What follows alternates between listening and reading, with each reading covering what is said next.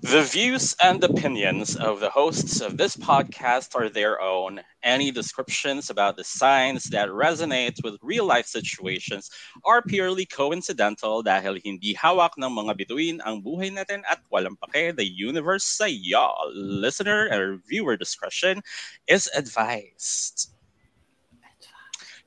Nag-uulat mula sa Jupiter, ako po ang inyong patol ng Pilipino, siya Astrologer Gemini na si Vern. At ako ang inyong natirang cake ng Mother's Day, siya Astrologer na Scorpio na si Nikki. Woo!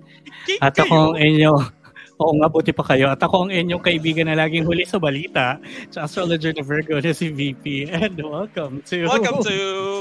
Tsaastrology, the pop podcast, season ten. This is season ten. Season now, ten. And it's new era. Oh. New era. Ay, new era. Nagbabalita o nagbabaklita. Charot. So the shippers oh, pala. Oh no, nag shippers ano, yun crossover eh. Na. Oo. Baka nagbabagang baklita sa so shippers yun. But anyway, welcome to the show where we talk about anything and everything under the sun, moon, and stars. Kaya kung updated ka man o huli na sa chika, we'll talk about you and your sign when the time comes. Kung kailan yun, ang universe lang ang nakakaalam. And uh, yeah, that's, and that's post, super... And post, and post. Oh, and post. I don't know how to pose. Like, for a webcam, how do you do that even? Shut up. Yeah. Halatang hindi ka nagaan. Nag, nag, oh, OnlyFans. Shut up. Yung ba yun? I don't think, or I don't see myself as photogenic at all. So, halatang hindi ka nag-V J. Hindi talaga. Lagi ang offer dyan. If you want to see it, just look at the real thing. It's ah, much better in person. Walang, ano, walang, walang ano, teleconsult. Ganyan. Oo. Kasi like, like me, June June is also not photogenic. Charot. Parang masama pala yun for my image. Anyway. That was so out of character. I know. Hindi Jun-Jun ko ang topic natin, pero letter J din. Yes, exactly. Nailusot mo yan. Nailusot, nailusot. Yung pag-usapan natin this episode is how Jupiter in Taurus will affect the signs. Kasi nga, ang Jupiter ay ano, lilipat na sa scope ng Taurus Constellation. After this, twelve this years! Mm-hmm. Ay, twelve oh years. twelve months pala. twelve years. Chinese zodiac yan. Oo. twelve months. After twelve months. Oo. Magbabalik siya. And syempre, like other, ano, other, otherworldly movement, may pwedeng, ano din siya, may pwedeng dala. Diba? Dala. Or, oo. Oh, oh. Or effect. Oh, ano. Sana pasalubong. Ganyan. Pansit na naka-plastic. Inay! Inay! Oo. Inay! Diba, just imagine Jupiter bringing like that. Tapos si Taurus yung nanay niya. Ganda. Inay, may dala akong pansit. Inay, may dala akong pansit. Bayan, kaka-Mother's Day pa lang. Oo. Ayan. It's, ano, it's part of the equation. Anyway, then sige. Simulan nga natin. Kasi ano nga ba ang um, may expect natin? Because it transits diba, every twelve months. So, there's definitely big changes that will affect us in the next twelve months din. Dahil uh-huh. mag-iiba na siya. So, si Jupiter nga, ang biggest planet in our solar system, will now head back to Taurus starting on May sixteenth. Which is so as of recording that's as of now. Recording day. Oh, it's as of right now. It's now. Oh, oh. Hindi tama pala, Bern. Hindi twelve months, twelve years. Or almost like eleven, eleven, oo. It's the Di first ba? time the first time it visits um Taurus since Assigned. June twenty twelve. Oo. Oo. Tama. O, diba? See, I was right. twelve years. Yeah. Kasi one year siya bumabalik sa isang sign. Uh-oh. Sa sign. Oo. Yeah. So, um, in the next twelve months, nasa Taurus siya. And then after twelve months, it moves to the next constellation. Aha. Aha. Yeah. Okay. Uh, see, see. Sorry, medyo misinformation pala yung first few minutes. Kasi, like you, wala rin kaming alam dito. Correct. Well, like, like sinabi naman natin sa mga previous seasons natin, sabay-sabay naman tayo natututo dito ng astrology. Correct. Hindi naman kami experts. Mm-mm. Mm-hmm. Diba? Kung pero nag-expect kayo ng experts, wala. Wala. Doon kayo sa ano, T V ng seven eleven. Yung papalabas oh, ng horoscope. Di ba naglalabas ng horoscope doon? Ay, oo. May T V ba ng seven eleven? Ang syala naman ng seven eleven nyo. Yun ang doon sa ano, counter mismo. Sa may counter. Ay, sa counter. Oo. Akala ko lang ito yung actual. T V. Then, then, then. Doon, yun nasa counter. May lumalabas ng horoscope doon pag tinignan nyo mabuti. Ganda. Diba? Anyway, magano katagal? Saglit lang. Kasi pag punch nila, ano, iba nila. Yung total mo na. Oo. Mm. Anyway, oh, sige. Simulan natin to. So, uh, yun nga, um, Jupiter visits a constellation every twelve months and roughly um, roughly ten years or eleven. I don't know how to math. twenty twelve tas twenty twenty-three na ngayon. So, eleven. eleven years yeah, since yeah, its roughly, last yeah. visit in Taurus. So, ang um, ano dyan, sabi ni AstroStyle dot com that life has been anything but simple and serene since Jupiter entered the passionate and combative Aries back in May twenty twenty-two. So, yeah, if you remember, May twenty twenty-two was like a big movement for a lot of us. Diba? Yeah. Mm-mm.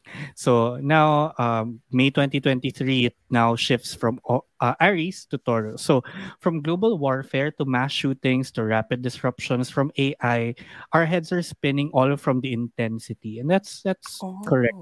I'd say right. Totoo. I mean, everyone can attest oh. naman na para parang ano season finale yung ano yung twenty twenty-two nakaraang years. No? Oo. Oo.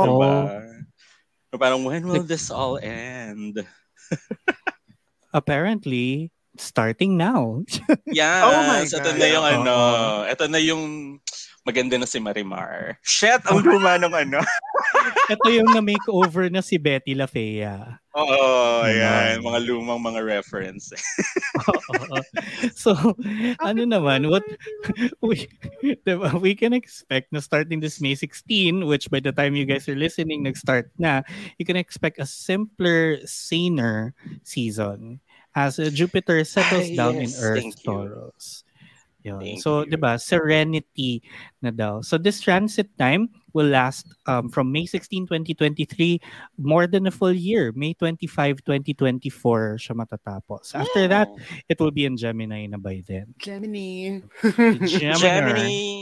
Uh-oh. Gemini. So, doon, iba yung may expect natin by that, by that time. But for now, it's really about serenity. Ayun na, peace, serenity, ano yung, ano, I hope you know. Okay. Okay, for me. Big girls don't oh my God. Big girls don't it's cry. It's that. Peace, oh, clarity, peace, serenity. serenity. Ayun. Oo, see? Yan, yun na expect natin. So, uh-oh. Ano bang ibig sabihin nito, guys? So, what does it mean? What does it all mean? What was the reason? May hubas na. Kalo Cardi B. Ay, mas, pero yun, mas sabi recent nga, yun. Hmm. So, medyo a little astrology one oh one, sabi ni astrostyle dot com. Uh, ang, as planets orbit around the sun, they move through a part of the sky, one and a half. Uh, one, one of twelve pala. one twelfth. To be exact. So parang imagine niyo is uh, the sky astrologically is a malaking pizza. Yeah. Ganyan. Okay. Diba na, na discuss natin 'yon nung nung natal chart, 'di ba? Na parang yes, correct. Yes. Uh-uh. Para siyang pizza sliced into twelve slices because diet ka.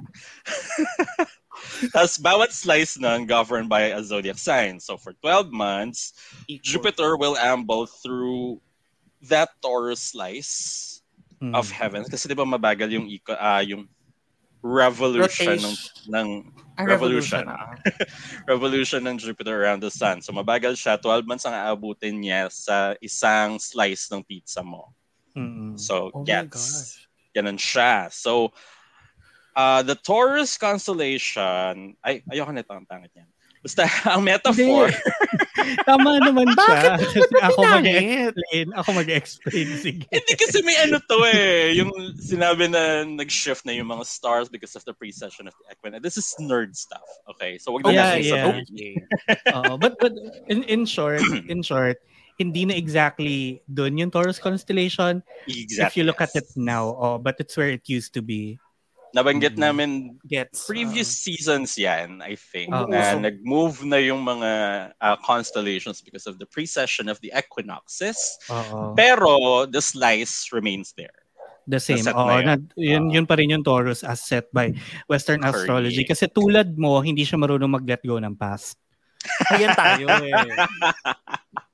Hindi nakaka-move on. Mm-hmm. Diba? Furthering the, ano, the pizza metaphor, parang umusog lang yung mga pepperoni, ganyan. Uh-oh. Mga toppings. Uh-oh. Pero same slice. Still It's the same, same slice. slice of ano. So, yun. Um, metaphor, uh, think of the planets as actors. Tapos, yung mga sign na tinatransitan nila, yun yung mga characters or yung mga costumes that they get into. So mm-hmm. parang this uh, season na to, Jupiter will be decked out in full Taurus regalia. So very Taurus oh. si Jupiter ngayon. Oh. So yan. Sabi dito, it's all about class and elegance because oh. Taurus. Opulence. Opulence. You earn everything. You earn oh. everything. Yan. So yun ang ano natin. Tapos sabi dito, ang, Ju- ang role ni Jupiter for this season is to get us to take risks and think bigger because Jupiter is the planet of expansion. It amplifies and excites us. It also guides us to be principled and philosophical but never at the full expense of a hedonistic urge. Meaning, uh, may prinsipyo tayo sa uh, pleasures natin. Mm, okay. Pasarap tayo pero may principles tayo. Hindi kumbaga, basta pasarap lang. Kumbaga uh, pas- pasarap mm. with purpose. Yeah. True. Okay. And with class and elegance. Uh, I think I found okay. my new fitspiration to be pasarap with purpose. Ang ganda. Oo. Okay. Purpose. Magiging ano ka? Ano? Fitfluencer. Oo, ganon. With purpose. Like, ano, yung kapag, you don't push up to get big, ano, big boobies. Ganyan. You push up because you want to be strong and stand up against those. You push up because you will conquer your inner demons. Oo, mga ganon. Bakit parang ano to? Parang CrossFit. Oo, so it's like, um, imagine therapy but you're working out while doing it. Uh-oh. May that's inspiration but also physical fit. Labor. Oo. Mm-hmm. Sige. I love it. Sino yung coach mo? Si Karamo. Anyway. uh, na walang ginawa. Charat. Life coach nga kasi siya. mm. So ito naman daw um, ang mangyayari, like what we can we can expect or what would happen when Jupiter is in Taurus at may nag-message messenger, tinakpan niya ang browser ko. Uh, okay. Jupiter rules Ayan. over some pretty exciting stuff in our lives, which you can read, blah, blah, blah. And what, when it combines its energy with the zodiac sign Taurus, this is what we can expect. Number one, risk-taking. Mm. So high-stakes bets are off, pero calculated risks. Mm, hindi okay. siya yung basta mag- makapag-risk ka lang, ganyan. Uh, so in the terms na may intindihan ng mga kati natin, uh, may in love ka, pero yung within your reach. Oo. Oo, yung may yes. yung realistic. So, oh, realistic. Attainable. Attainable. Ganun. Smart. Oo. Yeah, diba? Smart goals. Oo, smart goals. Yeah. Uh, number two, expansion. So, Uh, dito, hit the brakes though, kasi hindi to rapid expansion. This is uh, slow advancement, step by step. Kasi nga, calculated risks tayo. Pero, palabas, pala- palaki. Ah, yun nga. So, dito babalik yung traditional na wine and dine, then sixty-nine. sixty-nine. So, wine and dine. Wine and dine, wine and dine, wine and dine, wine and dine. Then sixty-nine. Hindi yung sixty-nine while you wine and dine. Girl. Messy. I know. I've tried. Shut messy. Up. Messy. No. Uh-uh. Hindi to Scorpio. Oo. Ano nangyayari? Teka lang. Bilang na nire-record natin to na nasa sh- uh, post-shadow pa tayo, nagloloko ang aking browser. But number three, hmm. enterprising spirit. Uh, fiscally conservative Taurus will slow business growth and spending, but it makes you smarter about money. So, deserve. Uh-oh. Kailangan din ng pera. Parang kanina na, okay, there is growth, but mabagal siya kasi we gotta be sure sa bawat step natin. Parang mga mm. bull na hindi oh. galit. yung yung bull na hindi galit, ha? Oo, yung ano lang. In context, kasi yung, yung slow, galit, susugurin roaming ka. Around. Oo. Oh. Methodically kumakain ng damo, ganyan. Mm. oh, itong quadrant muna na to, ganyan. oh. Number four. Number four na, tama? Mm. So, yes. Number four is learning. Sabi dito, word for word, babasahin ko. Sorry, TikTok. Those hacks won't do. Ito, Jupiter in Taurus schools. Uh, oh. schools us in foundational skills so we can achieve legit mastery of our craft. So, for example, ito yung mga magtatake, magtatake ng certifications, magpi-P H D ka, I guess, pastoral, ganyan. Mga ganong levels. Hindi mm-hmm. life hacks. So, take it slow. Number five, truth-seeking. Ito, it's time to call bull on hype-driven media. That controls people by churning up fear. So, ito na. Mm. Mukhang mawawakasan na natin ng fake news media. Era ng fake news. Ay, Uh-oh. sana. Oo, I know. Sana true. Number six, uh, principles. Si Taurus kasi value-driven. So, Jupiter could get a little old school, could get a little traditional. Mm-hmm. So, medyo you can expect that kind of vibe this season. Uh, okay. Travel yes. style, low-key domestic si Taurus, international travel might be slow. So, uh, ang advice is set up your home to make it your vacation spot. oh. Diba? Ganda. Para, very homebody. Exactly. Yeah. Very, very Taurus energy. And I actually love that. Um, sabi dito, yung last na bullet point is T M I. Jupiter in Taurus can rev up tempers, turning people into raging bulls. And this might not be a good look because you could get canceled. So, yeah. Eto, yung... Is this the year that we finally get canceled? Yes! Ano? Why? Why? Wala, maybe. Gusto lang namin maging uh-uh. gusto lang namin maging popular in whatever form and manner. Bad P R is still P R, diba? So P R. Just spell my name right. Yun, so parang medyo ano, no? Medyo parang it it warns us to be calculated and to be more purposeful nga with our actions. Yes, totoo. Mm-hmm. Kasi Uh, your actions cannot be impulsive. They have to be deliberate. Mm-hmm. Uh-oh. Yung decisions mo, they have to be deliberate. Mga pinag-isipan, ganyan. Wala na po mm-hmm. tayo sa Jupiter and Gemini. Sa next next year pa siya. Next year, Jupiter uh-oh. Is yung ano, pinanggalingan. In Aries. Galing siya sa Aries. In Aries, oo. Isa pa yan. In, oh, diba? Ganun in Aries yun. Yung magulo eh. Yeah. Oh, impetuous, mm-hmm. impulsive. Hindi, hindi nag-iisip. Ay, gawa na lang. Ganyan. Oo. Ano lang siya. Bigla-bigla na lang. Parang, sige, gawin natin. Ganun. Yaha. Okay. Uh-oh. So, next. Ano ba ang mga trends down na pwede nating abangan? Sa Lonely. Pagbabalik ng Tsaastrology, the podcast. The podcast. Trend alert! Go, Nikki. Ikaw muna. Ano naman? Uh, eto, continued battle for reproductive rights. O, diba? Yes. Reproductive rights, R H. Um, outspoken no uterus, Jupiter. No opinion. To, correct. Tama naman din. Yun, sabi, it provides a global megaphone for the movement of women's rights and reproductive freedom. Taurus is one of the two zodiac signs, along with Libra, that is ruled by the planet and female deity, Venus. Mm. But how this may played out in our polarized times. So sabi, Taurus also rules the throat. So Jupiter helping Taurus is helping people speak the truth or speak power to truth. Uh, speak truth yes. to power. Truth to power. Oh, uh. yeah. Speak Whatever. truth to power. Parehas din naman yung ano. Oo.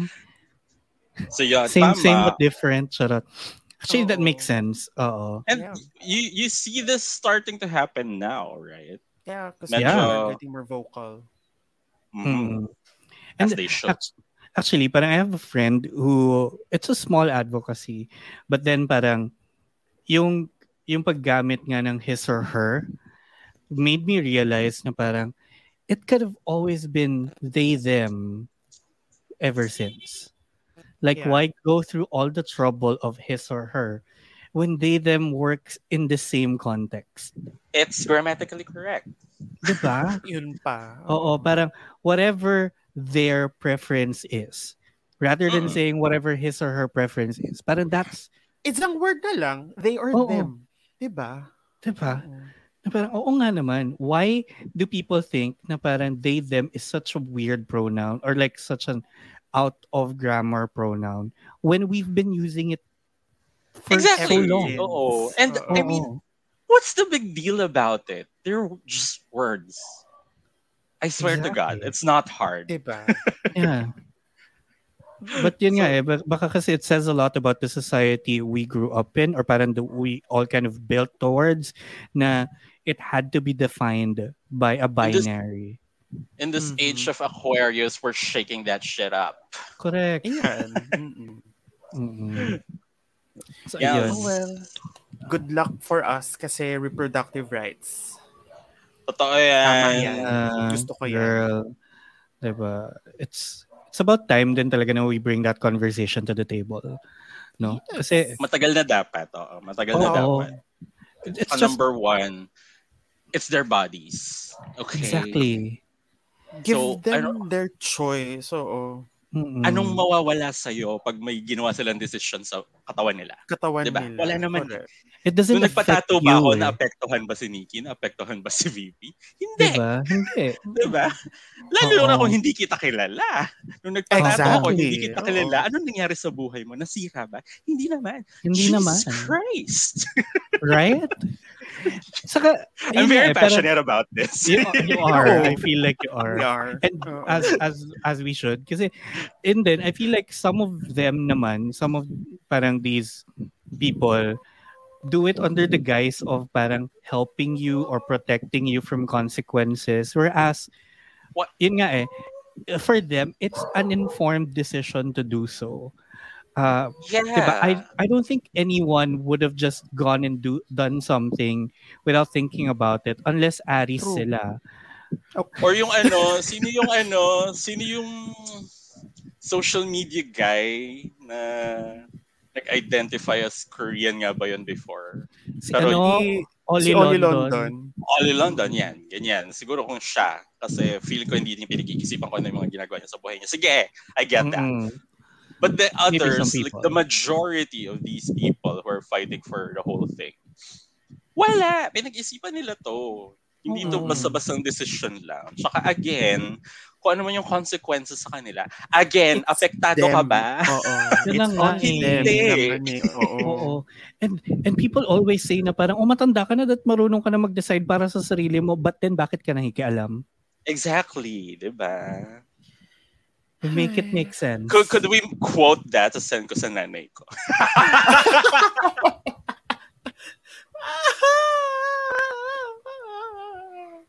I'm pushing forty. Stop.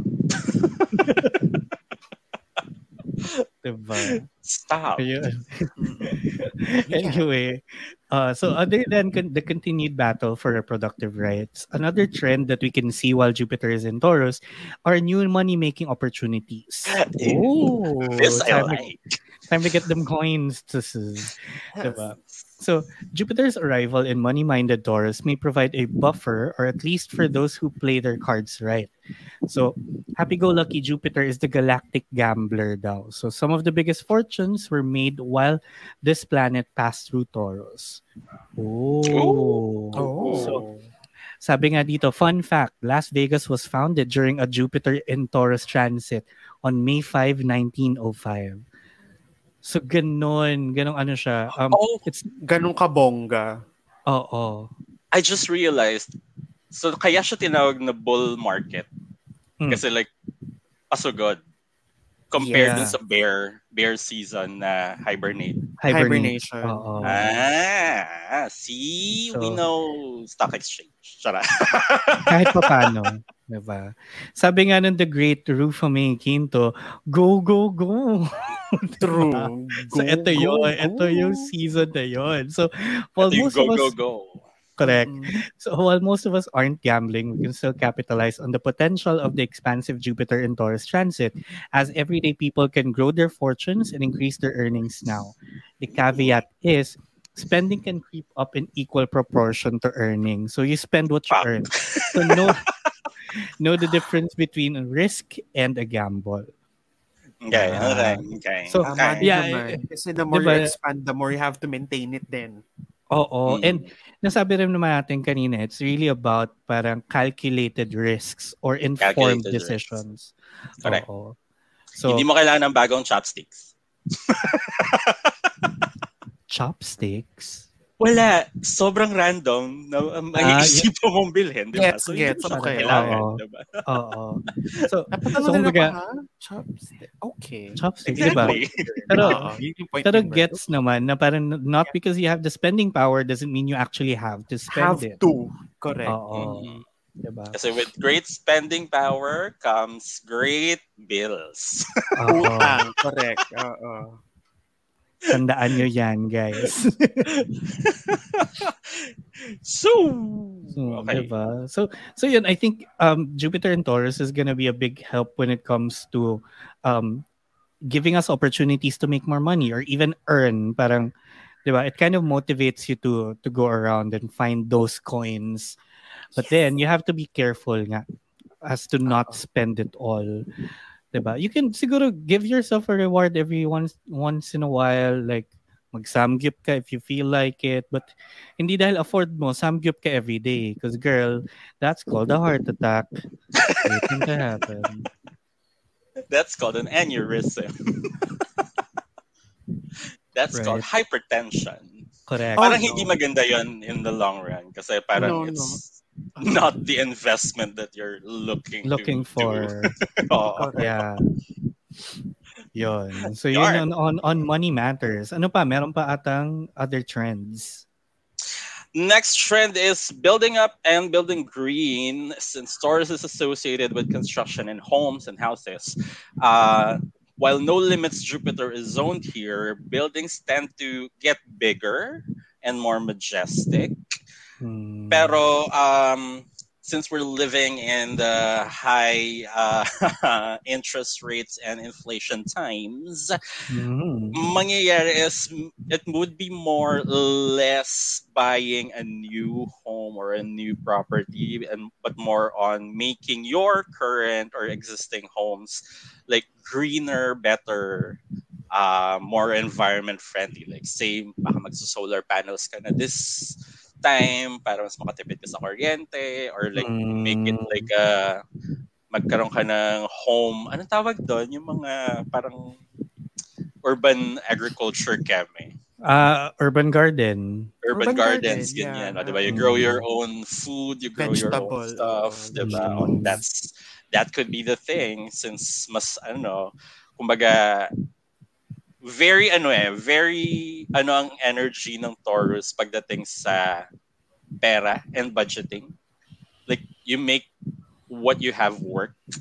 Mm-hmm. But, here's the thing, okay? My, my my current boyfriend is a Taurus. And he's an avid listener. So pag narinig mo to. Sagot, charot. Pero hindi totoo.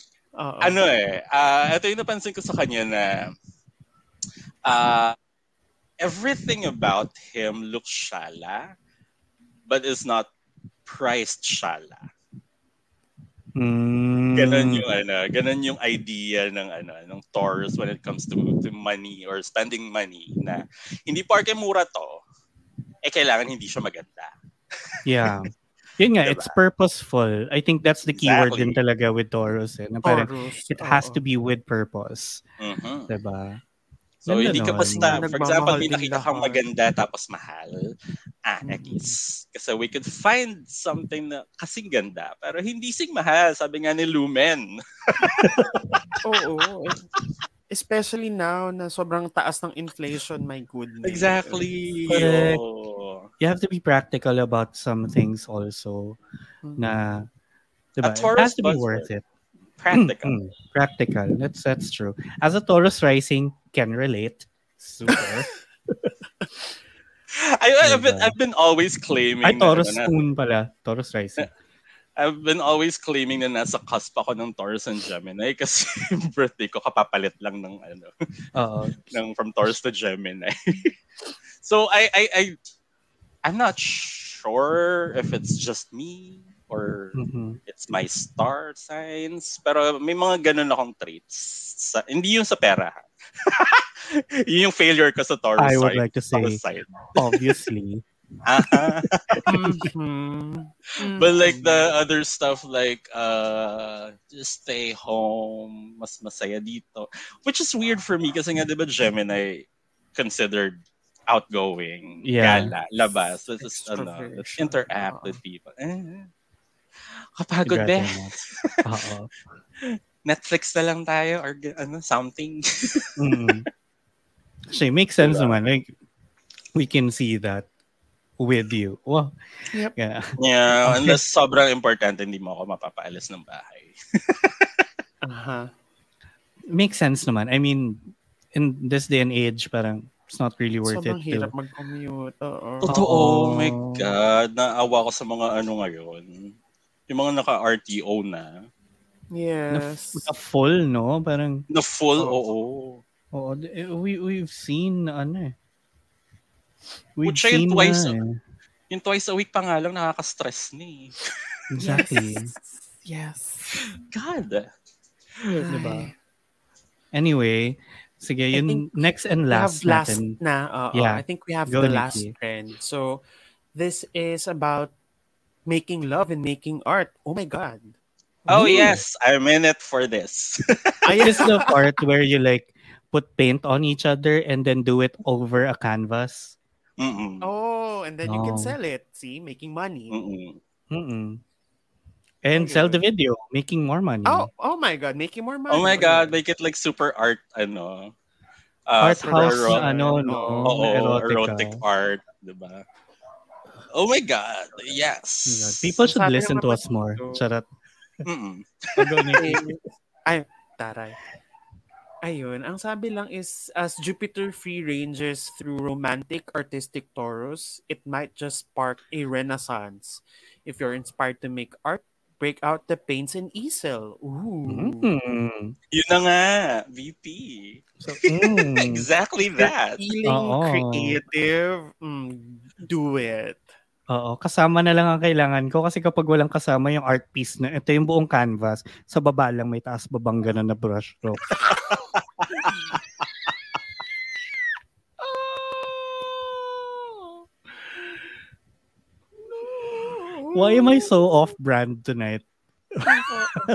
It's okay. Embrace, embrace uh-oh. Your ano, your sensuality. Oo, it's my ano, it's my slut era.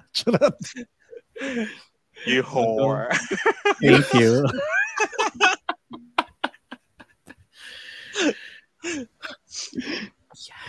Ayan. Okay.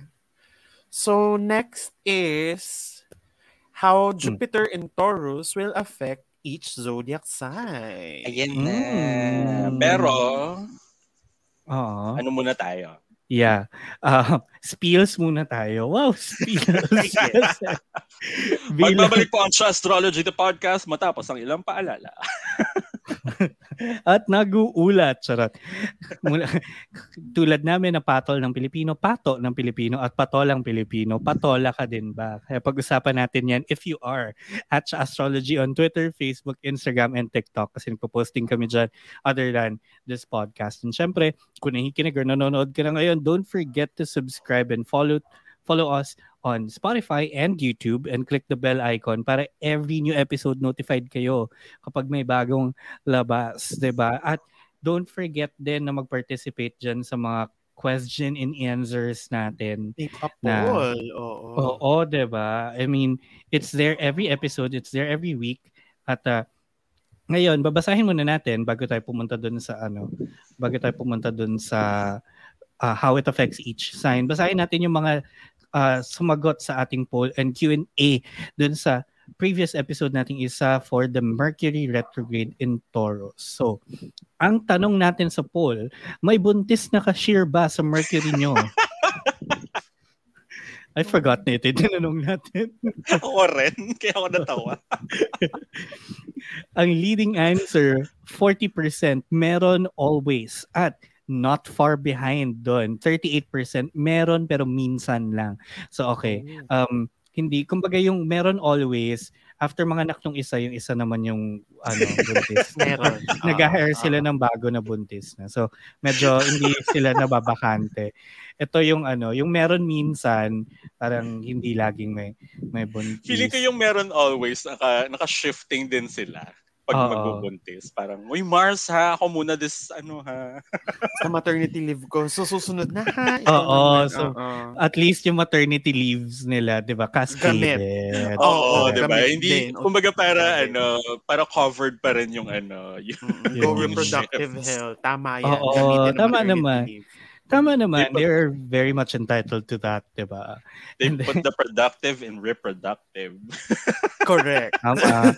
Di ba? It's efficiency. Charot. Anyway, eighteen percent naman, meron din, pero nanganak na. So, ito, ito yung hindi na, hindi na napalitan. Oo, after hindi na napalitan. Ng... Ah, nag-solo kid lang siya. mm-hmm. Or, oh, ano, like, hindi... hindi gustong mag-family nung ibang kasama niya doon, di ba? Yeah, I mean, it's also a choice. I mean, I have so many friends now na parang ayaw. They get married, oo, pero ayaw. Ako din. I mean, why would, you, why would you even bring forth into this world another life? Mm-hmm. Have you seen how horrible the times are right now? Tapos maglalabas oh. ka pa ng... Tapos wala, pa, wala, wala silang choice about that. Diba? Yeah. It's not it's not like they can say no. Oo. Oh. Oh, oh. Next topic nang, ata natin 'yan. Oo. Oh, walang itulad sa atin yung mga tayo yeah. wala tayong choice na pinanganak tayo. Did oh, we consent to this? We did not. Yeah, but syempre for those naman who do and still want to, again, it's also their choice naman. And if you have the means to you. Go. Oh, yeah, go. 'Di ba? And and yun din eh, you like may other the other side of my friends who do have families or who do build families and have children. Ano naman, parang to them it's always been again, an informed decision to really be at it. Kasi they feel na again, kaya it, naman uh, nila. And, oh, so again, it boils down to their bodies, their choice. Their choice, oo. So, di ba, whether... Kung gusto nila mag-anak, go. Go. Kung gusto Ayaw nila ipa-abort, okay. go. Go lang din. Yeah, yeah, especially if it's like, if it's built out of something na hindi din naman nila... ginusto at all. Like, diba, there are, there are, trigger warning though, but there are sexual assault victims who need access to that choice. Uh-huh. Diba? Yes. So, you you can, you, you never know din kasi talaga the reason why. Correct. Mm-hmm. So, again, so, wag mong pakialaman, hindi mo katawan. Correct. Yan. True. And then, five percent lang yung walang Mercury sa kanila. Share! Oh. Ano sa South Star? Oo. South Star or iba yung drug store. T G P. Diba? So, in fairness sa coverage ng Mercury drugs sa listeners natin, ha? ninety-five percent may Mercury sa kanila. Mm-hmm. Yun. And then, ang tanong naman natin sa Q and A regarding the Mercury retrograde is, as your sign, how do you deal with this heat? Anong kinalaman nun sa retrograde? Hindi ko rin alam. Nilagay ko lang dito. Lalong napapainit ulo mo. Oo. Diba? Sabi ni Michelle Sambi, as a Virgo rising, ginagalingan ko ang pagpapanggap na cold ako. Ah, gusto ko yun. I love ang ganda. That. Diba? Tama naman. At least nalamigan siya. Sabi naman ni M, I feel so parched but focused naman. Emmy, syempre I use my moisturizer trick para minimize ang lagkit feeling realness. Oh, hindi lang natin alam yung sign niya pero that's a good tip. Sabi uh-huh. naman ni Z, as a fire sign, sanay na po ako sa init. Actually, may space na nga ako sa hell. Ha ha ha, char. See you there. Naalala ko yung isang ano, nakita ko to sa Twitter, eh, yung isang uh-huh. comic na parang ang setting is hell, tapos iniisa-isa nila yung mga bagong dating. Tapos tinuro nung isa, ni Satan yung ano. Like, sino yung isang yun? Tapos, pag-pan nung, ano, nung panel sa kanya, nakaupo lang siya, tapos may kape na mainit. Tapos sabi nung, sabi nung, ano, sabi nung minion niya, ah, galing Pilipinas. Pero kasi, well, nagtitimpla din ako ng mainit na kape kahit mainit. Oh my God! I don't Ay. know. I, I don't know. What am I doing? I don't know. I don't know. Are you even gay? Why are you not on iced coffee? Siguro matanda na. I don't yeah. know. Kasi matatanda oh, din eh. Oo. Maybe it's the age. It's not the ano. Oo. Yeah. And last na sumagot sa question natin na, as your sign, how do you deal with this heat? Sabi ni Jeff Lax na, as a water sign, lahat ng sun, moon, and rising ko. Pero mas gusto ko mainit, lalo na kapag pinagpapawisan kapag teary-eyed emoji. Kapag what? Umiiyak. Para hindi ba napapansin na kung ano yung pawis at yung luha? Oo. Tama. You'll never know. Oh, mm-hmm. Correct. It's it's it just went emotional from there. Anyway, yun, yun ang ating poll and Q, Q and A of that previous episode. Kaya naman, etong episode na to, pag-isipan pa namin kung anong tatanong sa inyo. Because like, it abangan went everywhere. Uh, abangan nyo na lang. Check nyo na lang dyan sa baba sa ano Spotify pag scroll nyo. Ayan. So, sige, punta na tayo dun sa what the Jupiter in Taurus transit horoscopes have for every zodiac sign, starting with Aries. So, para sa mga Aries, sabi ng astro style dot com, good thing this isn't a weather forecast because Aries are making it rain for the next full year. Ooh. Oh.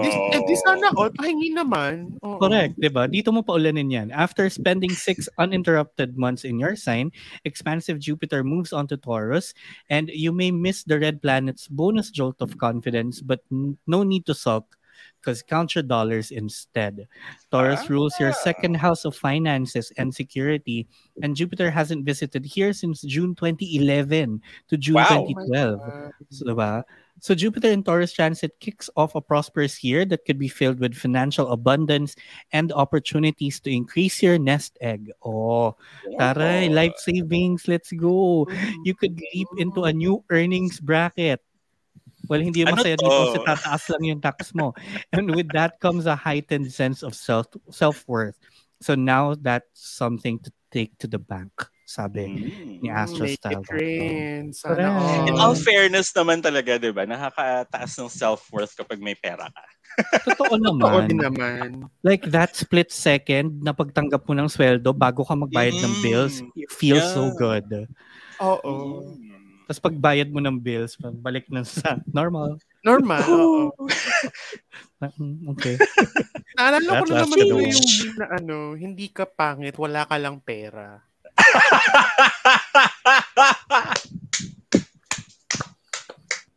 I feel that. I feel that because so much. It's, it's so true. Di ba sinabi nga natin so before true. Na ang best skincare ay pera. Oo. Generational wealth. Hindi mo afford. Oo. Yun nga. Mm-hmm. Hindi ano, hindi retinol, hindi kung ano man. Ang best yung skincare talaga ay pera. Oo. Yung means to buy the retinol mm-hmm. talaga. My God. Sa kahit anong piliin mo dyan kung wala kang pambili. Hindi gaganda skin mo. Anyway. Next, Taurus. Mm. So, ito na. exciting news for the bull. Uh, for the first time in more than a decade, lucky Jupiter pays a visit to Taurus and your first house of self-worth and identity. Oh. Mm. So first house red... nga, oo, tama. Yeah, mm. you.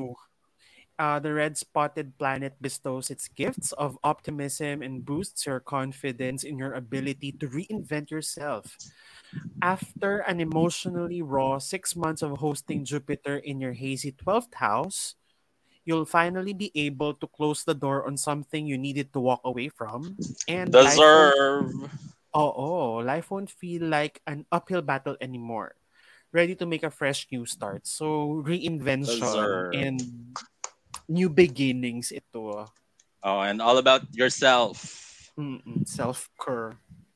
Mm-hmm. Deserve mm. yan. Correct. Deserve, I mean, deserve. Sakto, nas, nandyan sa'yo eh. So, take advantage of the spotlight then, diba? Uh, we, we know that you Tauruses don't really like change, but this is a welcome one. So, welcome it with open arms. Mm-hmm. So, go. So, yeah, okay, and next. next. Ito naman, mm. sa mga kabaro ko na Gemini. Gemini! Awesome bosses ko. Time to unplug and power down and maybe recite the Serenity Prayer as a nightly practice. Ano ba yung ano?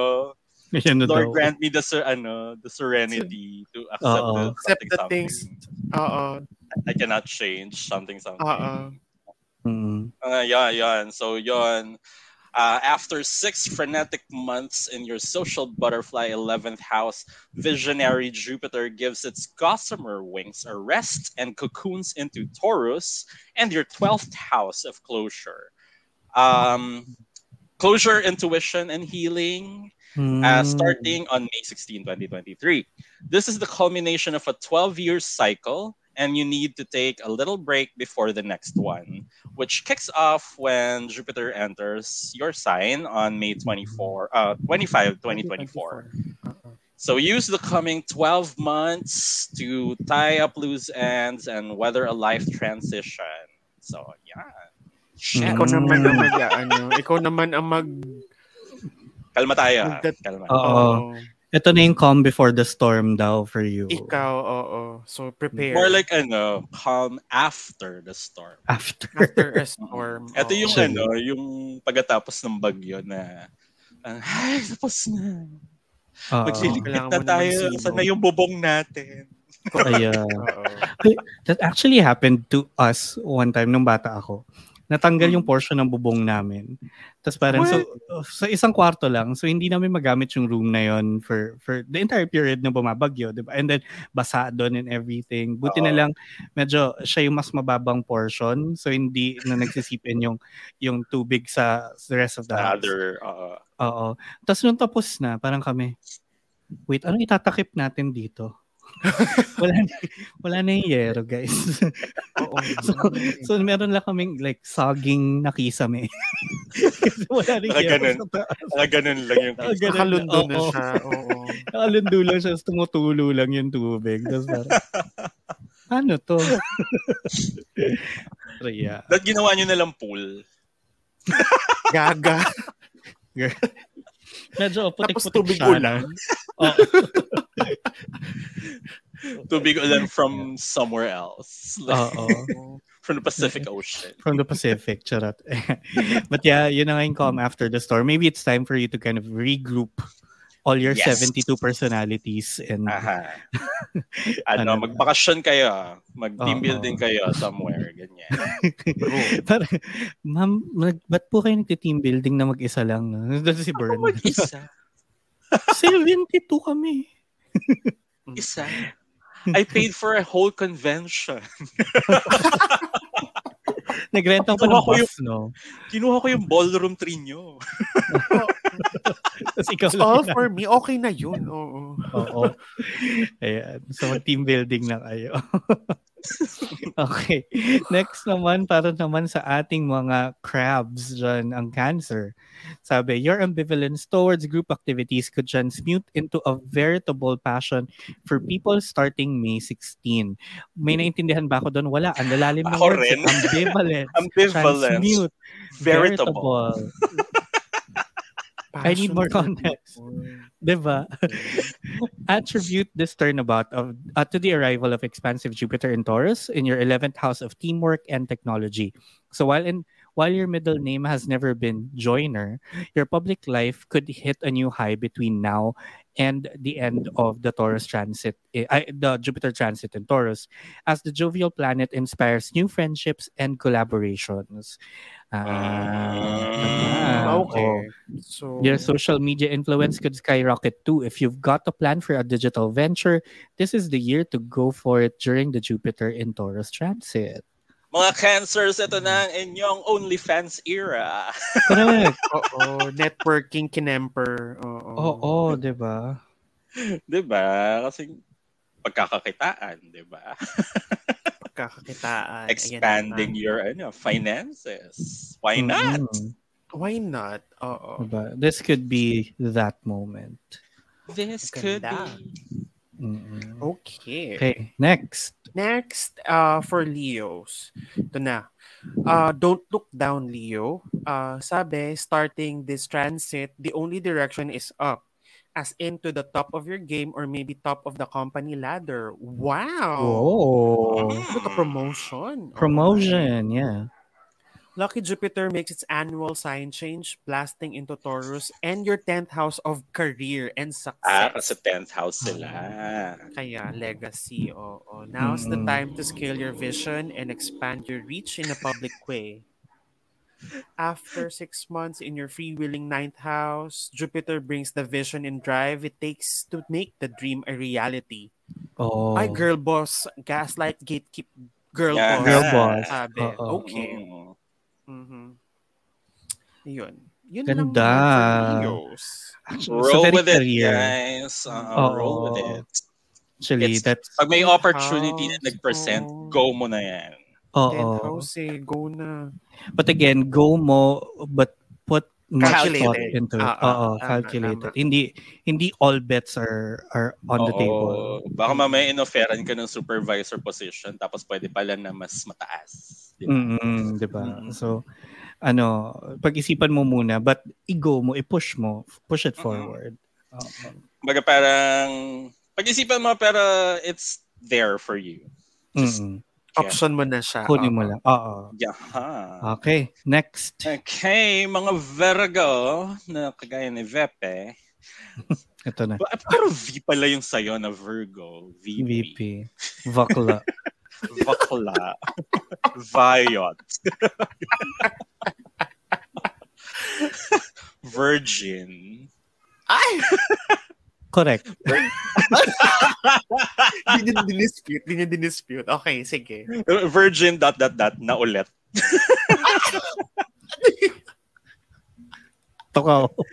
It's been so long. But anyway, what a difference a day can make. Say you may have lost your perspective while boundless Jupiter was in Aries for the past six months, stirring the pot in your eighth house of mystery, seduction, and intense feelings. But starting May sixteenth, you the uh, Jupiter moves into your can-do Taurus and your buoyant ninth house of travel. So from your eighth house, pupunta na siya sa ninth house mo. Travel, adventure, and higher education. So broaden Ooh. horizons, call to you. Uh, bro... Broader horizons, call to you between mm. now and May twenty-fourth, twenty twenty-five pala. May twenty-fifth, twenty twenty-four. So widen your mental angle and trust that the active ninth house will lend sufficient energy to pursue your dream. Oh ah. my God. Travel talaga. Parehas oh, kayo ni, ano, ni Leo. Pero more on ano ka. Parang, more alam mo yung on... feeling na ano, na pagkabukas ng gate sa isang mm. concert. Diba? Yung And feeling just... na, Whoo! Finally, uh, we're, we're uh, in. Ganyan. Uh, uh, Okay. Ganon. Actually, it it does kind of feel like um yung parang excitement mo na it's actually starting now. Parang you see the pieces kind of come together and begin. Yeah. Um, so oh. that's your vibe, Virgo. I'll be din yun. Vibe. Let's go. Let's go travel. Oh, so exciting. San kayo? Sa, sa North Korea. Parang, parang hindi na ako makakabalik pag galing doon. Travel oh. na pero, one way? Ano to? Nag-travel para North Korea. Doon nga. Yun yung travel. Pero, oy, marami ako nakapila na ano, ah, nakapila na travel. International this, shit. Oo nga eh. Oo, up till next. Yung isa kasama ko si Nikki. Yes! I'm so excited. Sa Thailand ba yan? Oo. Yeah. So excited. Diba? Okay, perfect. Okay, next half naman tayo. Uh, go, Nikki, with Libra. Eto, for Libra, sabi, do the words emotional incentive, intensity send your balanced soul running for cover? If so, you might want to slip into your most comforting jammies, jammies now. Ano to? Lynn from Las Vegas. Lynn from Las Vegas. If so, oo.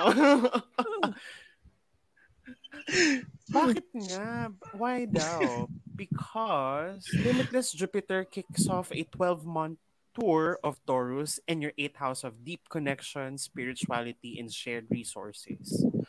Um. And the stars will push you to get in touch with your most vulnerable feelings. On the plus side, since the eighth house also rules sexuality, you can look forward to some carnal escapades of the sultriest order. Ang basa ko sluttiest order.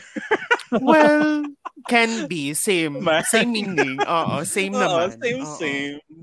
Wow. Umaati ka ba ang sex life ng mga Libra for the Oo, next twelve months? Emotional intensity daw. O di sige. Mm. Yung mga Libra friends natin dyan, balitaan nyo kami. Pag may mga Libra friends kayo na bigla kayong for, for the next twelve months, tapos puro karat lang yung message sa inyo. Elam nyo na. Eto. This is, eto this is why. Mm-hmm. L for Libra and Lande. And, and Libog. Libog. O, diba? Complete. It's a triangle. You know, aligned. Ang galing. Ang galing. Okay, next. Speaking of libog. Oh, ito na. Para sa mga Scorpio, Nikki. Sabi, oh, pero totoo, diba? Oh, kasi oh, sila Scorpios are usually eh. associated as the most sexual sign. Pero hindi, Libra talaga. Libra, Libra talaga yung pinaka-makarat. Oh. Yes. Totoo. Mal- yes. Yun nga, malanda at malimo. Sensual yung sa Scorpio. Mm-mm. More than ano. Oo. Diba? Ayan. So sabi naman, for Scorpio, stay open to possibilities. Starting May sixteenth, expansive Jupiter launches a twelve-month pleasure cruise through Taurus and your seventh house of committed partnerships. Yeah. Oh. So is there a certain relationship that you're ready to formalize? Or over the next year, you'll feel increasingly ready to take the plunge and hitch your wagon to one special person. Oh my Ooh. God. Feeling Burn. Ko may magta-Taiwan. Red, yun na nga eh. Magpapakasal. Ready, ready the tuxedos. May ikakasal. Mm-mm. Ay! Mm-mm. Why not? Anong theme? Alamin na natin. Diba? Oo. Sakto sa akin, travel. Kay Bern, ano, calm. So parang, mm, wedding in Taiwan? Sounds about right. Why not? Mm-hmm. Diba? Bakasyon so, ko na rin yan. Yun na nga eh. Yun yung ano. Doon ako magti-team building. Doon ako magti-team building. Correct. Diba? I think the stars are lining up. Pero yun, sabi, whether romantic or professional, you will also find yourself bonding with someone radically different from your usual type. So embrace the new. Opposites really do attract. Ooh. Ooh. Parang ang fun-fun ng season na to. I love it. I know. Jupiter this... kasi eh. Oo. Yeah. Alam mo, even And... sa Gemini, kasi yung, hmm. it might seem na parang uh, kalma muna si Gemini, relax, ganyan. But it's actually super welcome for us kasi nga, bagyo na yung utak namin eh. Mm-hmm. Diba? A, a, a little calm is very, very welcome and very, very, we'll be very, very happy. And speaking of mga magugulo rin, Sagittarius naman ang next dahil sabi, the past six months have been exhilarating thanks to boundless Jupiter's tour of Aries and your fifth house of fame, romance, and creative expression. Pero starting ng May sixteenth, the red-spotted ruling planet sprawls... Ay, ruling planet nga pala ng Sagi ang Jupiter. Mm-hmm. So yung ruling planet nyo sprawls into Taurus, activating your sixth house of wellness and organization until May twenty-fifth, twenty twenty-four. You've been getting clear signs that it's time to pump up the self-care and dial back the hedonism. Mm. So chill din. Chumil muna kayo. Self-care muna be. Tapos being led by your passions was a blast, yes, but now you're ready to streamline, simplify, and get your body, mind, spirit, house, and finances in order. Mm. So, yeah. So, hindi mo na mag-check out ng, ano, ng cart si Inye. Oh. Relax. Oh. Kalma na.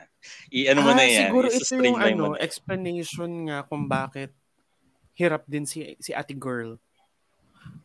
Nagkakagulo pa siya ano, ngayon eh. Nire-rearrange niya yung buhay niya ngayon. Yung buhay niya. Ito na yun. Oo, this is it. Yan na. Oh, you have an yeah. entire year for that. So, yes. Mm-hmm. And dahil dyan, si Inye ang wedding planner. pwede, pwede. I knew it. Diba? Nag-a-align ang stars. Oh. Okay. Oh my God. Okay. Next. Next. Nikki. Ito. Nikki ba? Uh, ah, tama. Nikki. Ako na, ako na. Sige. Sabi, for Capricorns, um, expansive Jupiter swings into Taurus and sounding a wake-up call in your fifth house of passion and creativity for the next twelve months. This is the abundance of the planet's first visit since June twenty twelve.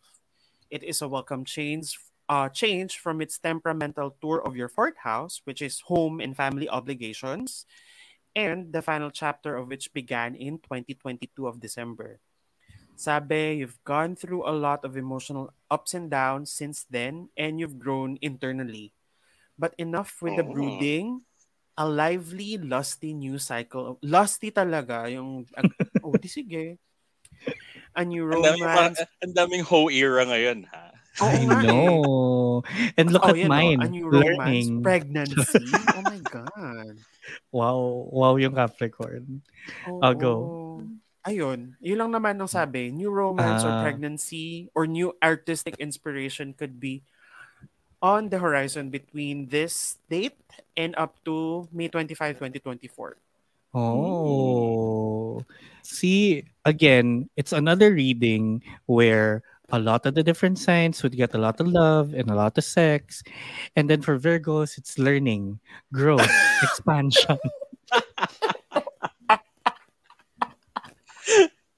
Mali mo, you could take growth in a different context.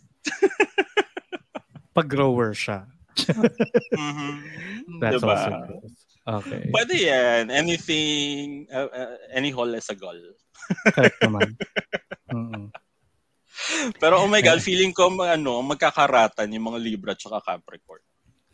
Good for them. Oo, so them. Alam niya na, if it's a pairing, it's a year for you. Mm-hmm. Oo. Sakto year of the rabbit pa, so alam niya na. Oh my God. Daming, mm, diba? Kantunan. Exactly. Okay, next naman for Aquarius, time to follow your homing instincts. Starting this May, expansive Jupiter sets up an astrological Airbnb in Taurus, your grounded fourth house. So between now and the end of this transit on May twenty twenty-four, your desires around shelter may surprise you. Some water bearers could pull up stakes or give the digital nomad life a go. Wherever you find yourself, you may prefer quiet alone time over rocking parties, slowing down and intensively focusing on one project at a time instead of multitasking. Oh, ito na. Ito na yung exploration but focused. It's even possible that you've outgrown a few friends. So, no worries. You can now focus on people who desire your full attention. Oh. Deserve. Tama. Deserve. Daw, ano, Oo, uh-huh. It's, siguro ito na yung naglilit, lumiliit yung circle mo and you really find your foundation and where you want to establish. Yeah, values. Yung mga people who share your values kasi nga sa fourth house mo eh. Yep. Mm. Diba? Yeah. Okay. And okay. The last of the uh, mutable signs, Pisces. Uh, starting May twenty sixteen, effusive maximizing twenty sixteen Jupiter. At May sixteenth, twenty twenty-three pala. May sixteenth, twenty twenty-three. Effusive maximizing Jupiter, your cosmic co-ruler along with dreamy Neptune, bounds into Taurus, waking up your expressive third house. Between now and May twenty-fifth, twenty twenty-four, you'll have a silver tongue, so make the most of this articulate cycle. Got a message to spread? Spread or a brand to promote, work with a pro to help you polish your stump speech, then start marketing your masterful ideas. This zone also rules local goings-on, so you could find yourself taking a more active role in your community in the coming year. Basically, mm. magiging media mogul ka na. Charot. Oo, ito na yun. Like, social media manager. Yeah. Uh-huh. Or, or Ikaw yung magmamanage kay Cancer sa kanyang OnlyFans. Sa kanyang OnlyFans. Ay, oh my God. Oh. Girl, lakihan mo na yung cut sa kontrata. Alam mo na yan. Oh, lakihan na yung C E. Oo, diba? Baka ito na yung opportunity mo for that. So yun, actually parang overall, no, it seems like a very good season for a lot of us in different parts. Yeah. Oo, in different parts lang of life. But it's all about development, it's all about progress, or parang, kumbaga, f- finding the space that fits you well. Parang yun yung summary na nakuha ko dito. Diba? May ganong ano siya, may ganong energy. So, very much like Taurus nga, it's all about parang the good life and not just, you know, pasarap, but mm-mm. with purpose. With uh, purpose. Mm-mm. Kumbaga parang yung good life with purpose mo, palakihin natin. Oo. Diba? This is your chicken soup for the soul era. Correct. Or ano, or in the purpose-driven life era. Purpose-driven life, oo. Tapos again, Tuesdays with Maury. Hello, girl. Ba't naman yun? Wag yun. Nakakaiyak yun. Ay, people you meet in heaven. Ganyan. Oo. Bigyan na drama. Emotion, emotion pa more. Oo, di ba? Palalain pa natin, the kite runner. Girl. Hi. Boy in the striped pajamas. Ayun na. I knew it was going there. Diba? So, so yeah, it's gonna be a good season naman for everybody. And it's an entire year for you to take advantage of that. So prepare yes. yourselves, diba? Because it's gonna be good. It's gonna be great. Taray, may ganon.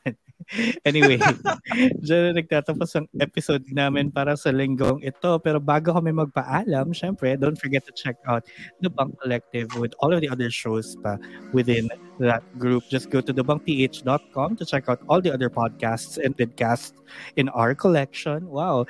And follow them on social media at TheBunkPH on Facebook, Twitter, Instagram, and TikTok para hindi lang kami pinapakinggan nyo. Meron na kayo twenty-four seven na podcasts na pwede yes. pakinggan, diba?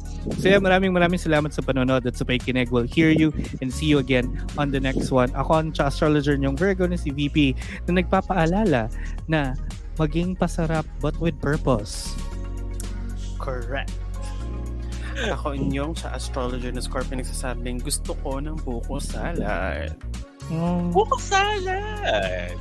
Perfect yun. Off-season pero sige.